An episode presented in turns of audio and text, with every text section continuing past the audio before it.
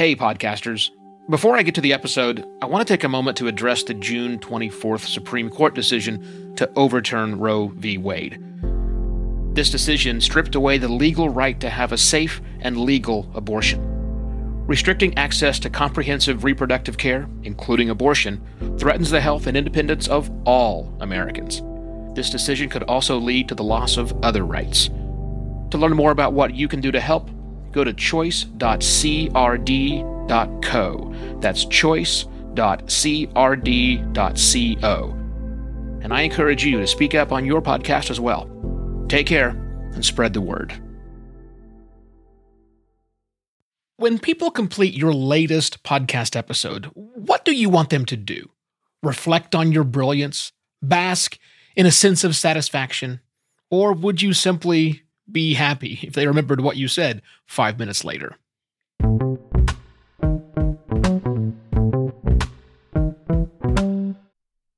Hello, and welcome to another podcast Pontifications with me, Evo Terra. All this week, I've been exploring ideas that came during my chat with CJ Silva of Vocalize on Monday. Today's no different, and the topic now is about making the things that we make memorable. Specifically, how podcasters like you and me can make memorable shows, episodes, and other forms of content that, well, are memorable to our listeners. Making memorable content isn't easy.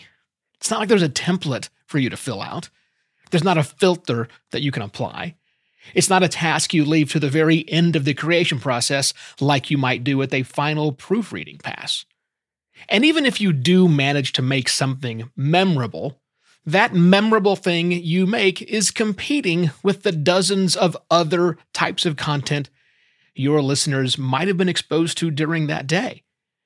That good and memorable impression that you made as they listened to your show this morning can be completely knocked out by something they listened to over their lunch break, pushing you and the message you had for them out of their mind. And I'm not talking about other podcasts they listened to, not only at least. I'm talking about the full compendium of content that they and we are exposed to every single day. You know, there's a lot coming at us. We quite literally cannot keep up with everything and keep it all in our active memory. Forgetting is a survival mechanism for our species. And forgetting is something that we creators do too. My wife will often ask me what I talked about on today's show. And more often than not, I draw a complete blank. Just a few short hours after I created the content a process which take me between three and four hours each day, and it's completely gone. So if I can't even make content that sticks in my own head for longer than a day, how can I expect anyone to remember what the hell it was I said? Well, let's discuss that. But first, this episode is brought to you by Buzzsprout. Buzzsprout helps you launch a successful podcast with powerful tools, in depth podcasting guides, and remarkable support. Learn why Buzzsprout is trusted by over 100,000 podcasters at buzzsprout.com. Hey, it's Evo. Thanks so much for listening to Podcast Pontifications, whether you're brand new to the show and to me, or if you've been listening since the very beginning so many years ago. If you like what you're hearing, please share it with another podcaster you know. My mission with Podcast Pontifications is to make podcasting better by inspiring serious podcasters like you. So, if you feel inspired, share the show with another serious podcaster. Send them to podcastpontifications.com. And thanks again. Let's start this discussion about making memorable content with a few acknowledgments. First, an acknowledgement that we have zero control over what goes on inside the heads of our listeners. Second, we must acknowledge that we can't control what other people listen to, what other content they consume. And the third acknowledgement is that our experience as a creator is markedly different than the experience our listeners have when they consume our creations. And it's that last one that's important. And I'll again use myself and this show as an example. For the three to four hours it takes me to create an episode, I'm engaging the creator part of my brain. That part, or I guess better said, those parts, are busy doing creator things as I slowly turn an idea into a concept and into a final product with all the pieces necessary to publish. Now, that's a very different part of the brain than you use to enjoy the content I create. Unless you're intentionally, intensely listening to see where I got something wrong, and yes, I get things wrong all the time, your creator mode brain is mostly dormant at least until you hear me say something that may activate your creator brain. But until that time, you're just enjoying, or at least I hope you're enjoying, and grabbing onto the concepts and hopefully considering how to apply the ideas into your own podcast. So, even though I've forgotten everything after I'm done, it's possible that you do not forget everything I've said after you've heard it. And by the way, the same goes for the content you create that you can't remember. Your experience is not necessarily your listener's experience. Now, with that very long last acknowledgement fully explored now, let me run through a few ideas on practical tips that I use that you can use to make your podcast content more memorable. Number one, have a shtick. I have at least two one at the top of the episodes and one at the bottom of my episodes. Now, I know these shticks, well, stick in at least some people's brains because the people repeat those same things to me when we see each other. Those phrases, and you probably know what they are, are said by me each and every time I record.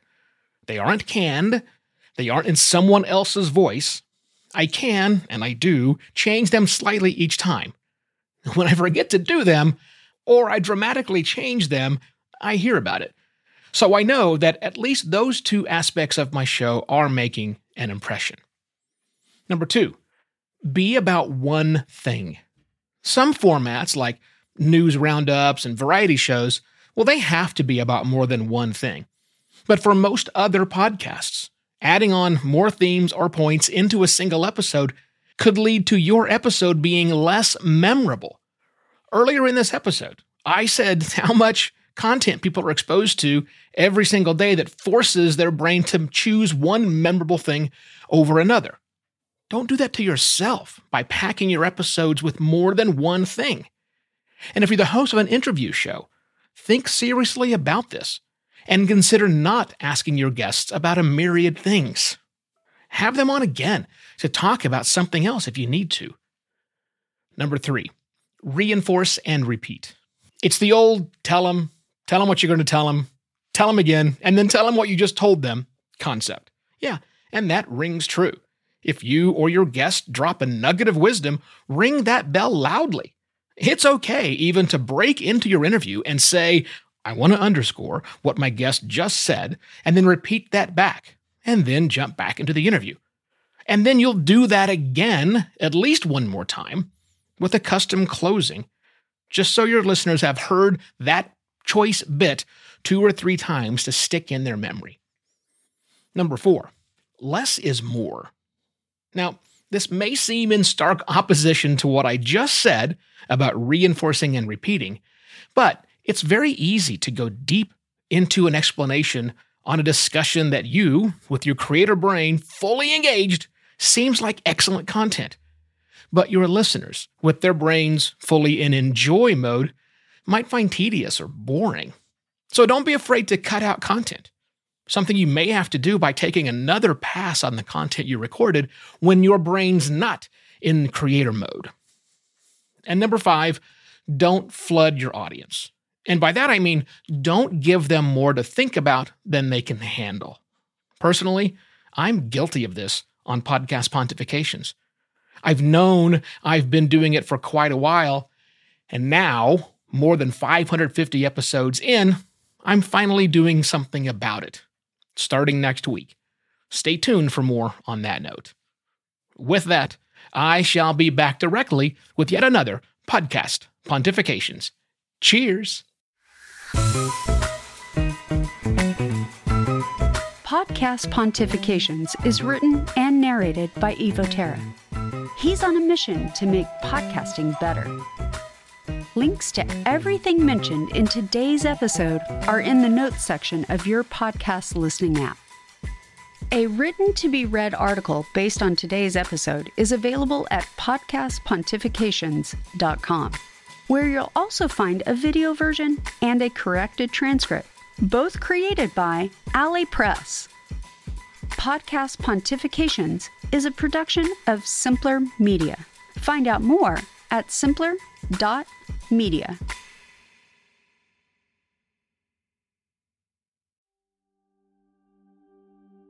While Americans overwhelmingly support the right of an individual to make their own decisions about abortion, unfortunately, that right is no longer protected everywhere in the U.S. The Supreme Court overturned Roe v. Wade on June 24th. Abortion is a basic healthcare need for the millions of people who can become pregnant. Everyone should have the freedom to decide what's best for themselves and their families, including when it comes to ending a pregnancy.